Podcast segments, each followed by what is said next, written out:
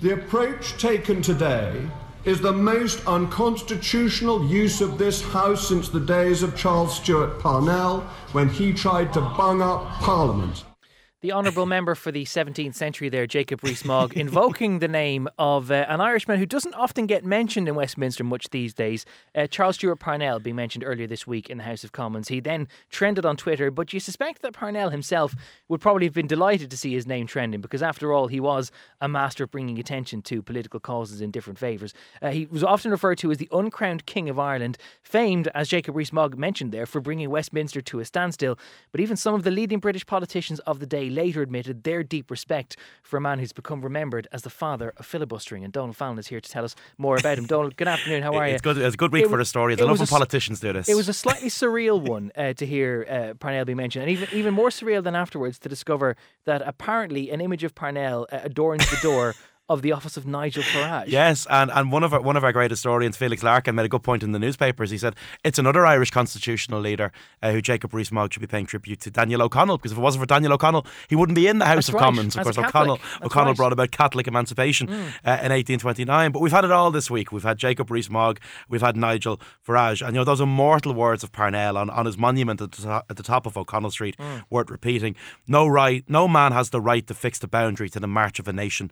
No man has the right to say say to his country, Thus far shalt thou go, and no further. It was a very curious week uh, for those with a, a, an interest in the, this political titan uh, of history. And, you know, in truth, uh, Nigel Farage and, and Charles Stewart Parnell, they may have very different political outlooks, but there is some kind of Parnellism, you could say, in Farage as a political orator. I mean, he's mm. a great ability to speak, whether you agree with what he's saying or not, and his love for spectacle politics uh, in Brussels. And Parnell really perfected spectacle politics. And it does say a lot about Parnell, you know, that, you know, even today, British politicians, he's, he's on their lips. That's right. And even uh, not just the, the politicians south of the border, too, but even those north of Hadrian's Wall, the SNP have got into him in recent times as well. Yeah, in recent years, his name has been evoked in particular by Alex Salmond from the SNP. And he was speaking at the grave of Charles Stewart Parnell in Glasnevin Cemetery. He said, Parnell is the peace cry of constitutional nationalism, the greatest rallying call. You can compromise in the present, indeed, often you must compromise to achieve progress, but you must never compromise with the future if you are to maintain the integrity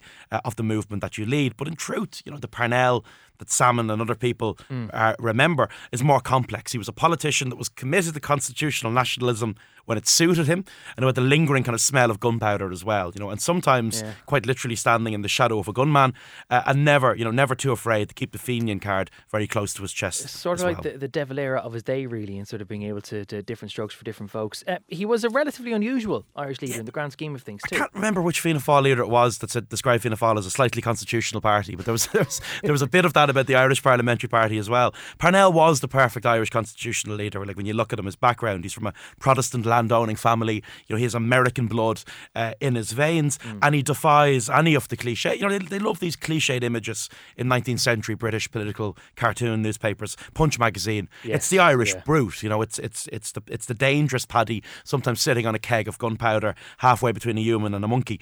And that wasn't Parnell, and you couldn't make Parnell look like that. And he walks into Parliament April 1875, with a great cockiness uh, hmm. about him, and at a time when the Irish Parliamentary Party was adopting a very new and very divisive tactic. But it wasn't a tactic that he actually devised, although he was the man who brought obstructionism to the fore. It wasn't actually Parnell that created it. It yeah. was another forgotten man. And if Rees-Mogg should have evoked any one name in Westminster, it's Joseph Biggar. He's a brilliant character. He's a Belfast pork butcher. He's sworn into the Fenian movement, sometimes described as the ugliest man who ever set foot in Westminster, which is none too kind. Wow. And he's an absolutely woeful orator. But nonetheless, he's one of the most important orators in Westminster's history. And he's a very impressive Irish Parliamentary Party uh, performer because this guy is the father of filibustering and obstructionism. And if listeners don't know what that is, it's basically where you stand up and you speak for hours yeah. on anything and everything, mm. whether it's relevant to the motion before yeah. the House uh, yes, or not. The, the, idea, the modern equivalent would be that if you have a, a rule that the Dáil is going to finish sitting at 10 o'clock and that a vote has to take place before then, that if you literally just talk down the clock, you can stand there and speak for a couple of hours and eventually 10 o'clock will come around and you haven't disposed of the business, and that means that the law which has been debating uh, doesn't ever actually take effect because you've missed the deadline to get it over the line. If you go onto YouTube and have a look at politicians we're more familiar with in the modern world, Mm. uh, Bernie Sanders, for example, has used this tactic in America. I mean, it's still used uh, in, in, in, in parliamentary systems where it can be availed of. And this guy, Joseph Biggar, could just stand up and speak for hours on anything. Mm. And he'd walk into Parliament with kind of parliamentary blue books that he'd borrowed from the library under his arm. He'd read them cover to cover. On one occasion, the Speaker of the House said, I can't hear you. So he moved forward and he started again. he'd bring in con- contemporary He- He, newspapers. had reached the epilogue of the book and then he had to go back to the contents Just, page. just, just a great trick. He'd say, I wonder how contemporary British society feels about this. Maybe if you read the Times newspaper, we'll know. And he'd read the Times newspaper Mm. uh, from cover to cover. So initially, this guy, Joseph Biggar, what he was doing was he was obstructing uh, coercion laws, which are aimed at Ireland. But basically, just started grinding down any parliamentary business, whatever they were talking about. Yeah. Biggar would stand up and talk and talk and talk. And there's a great line in the diary of a sketch writer, because it's the time before photography, uh, in, in, in, in the newspapers from Parliament, where this uh, sketch writer is writing about having to be there for 26 hours as a result of the parliamentary party. And he says in his diary, it's clear that home rule means not going home all night yourself and keeping as many other people as possible out of their beds. And now you understand why there isn't too many reporters knocking around the Seanad when they're discussing the Judicial Appointments Commission bill. Uh, anyway, that's a tangent. Um, not everyone within the IPP was terribly supportive of this idea of obstructionism. Yeah, certain people in the party, Isaac Butt and others, thought that this was immature, that it was childish. But Parnell also adopted uh, the tactic, and I think it gave Irish parliamentarians the one thing they didn't have in Britain, which was attention. You know, and the British press had to acknowledge the Home Rule issue because it was Home Rule that was stopping Parliament from working. And the, the point that's often made about the Irish Parliamentary Party, they were probably the best oiled political machine uh, in the British Parliament. And when the Liberals and the Tories were, were eating each other, the IPP could often uh, could hold it together. And as we saw in recent times with the DUP, one of the most Googled things in Britain in 2017 was who are the DUP?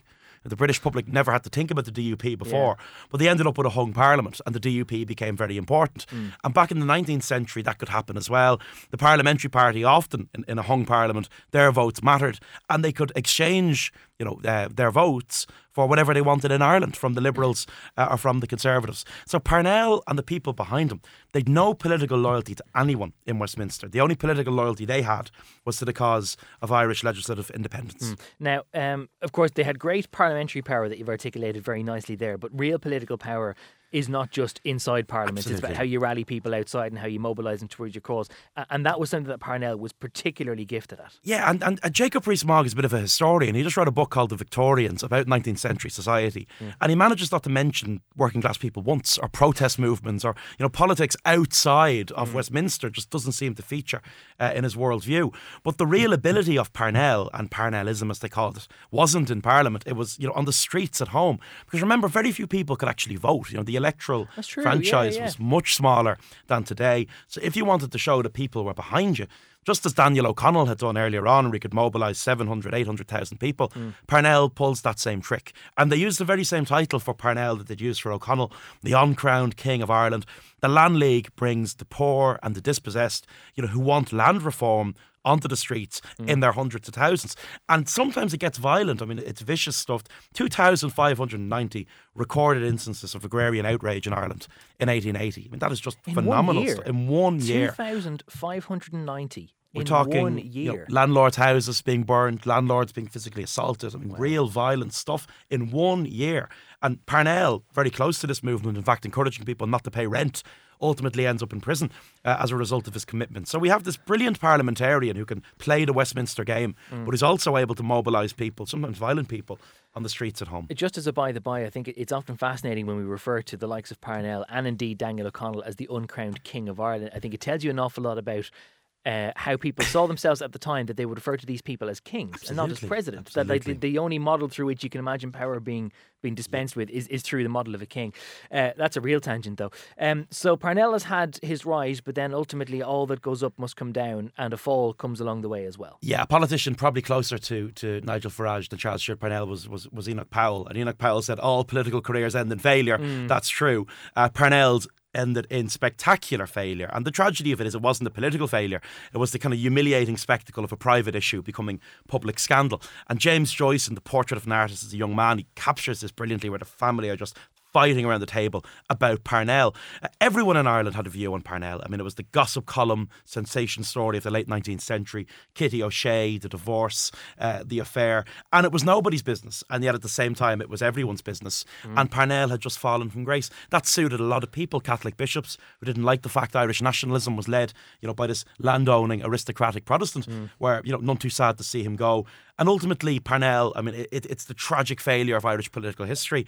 Buried in Glasnevin Cemetery, the Protestant political titan, fallen political titan, uh, amidst the Catholic poor. And of course, the British press were no doubt uh, very happy to see his political fall as Absolutely. well. And we know today it's still true. The press often plays its role in the downfall of people. Only a few years before, one British newspaper said if the Parnellites cannot appreciate British freedom, the largest the world has ever seen, it shows they're not fit for home rule. To those who threaten dagger and dynamite, I again point out there's plenty of rope in England. But you know, speaking of rope, you know, to borrow yeah. an old saying, if you if you give them enough rope, they'll hang themselves, and that seems to be what's happening on the neighbouring islands. It certainly does, and I think a lot of people at the time would have thought that British freedom was an oxymoronic term because it didn't feel like much of a freedom. It actually just strikes me when you're talking about, you know, the divorce of, of Kitty O'Shea. Probably one of the reasons why uh, Parnell might be so well known among Nigel Farage and others is because one of the uh, most favoured watering holes in the European quarter of Brussels is Kitty O'Shea's ah. pub. So maybe that's the reason why it's been on everyone's minds. Uh, Donal, fascinating stuff as ever. Thank you so much for, for bringing us up to speed. That little crash course uh, in the history of Charles Stewart Parnell. Donal Fallon is an author and historian, and he's the author of the Come Here to Me blog and the books, volumes one and two of which are available in all good bookshops now.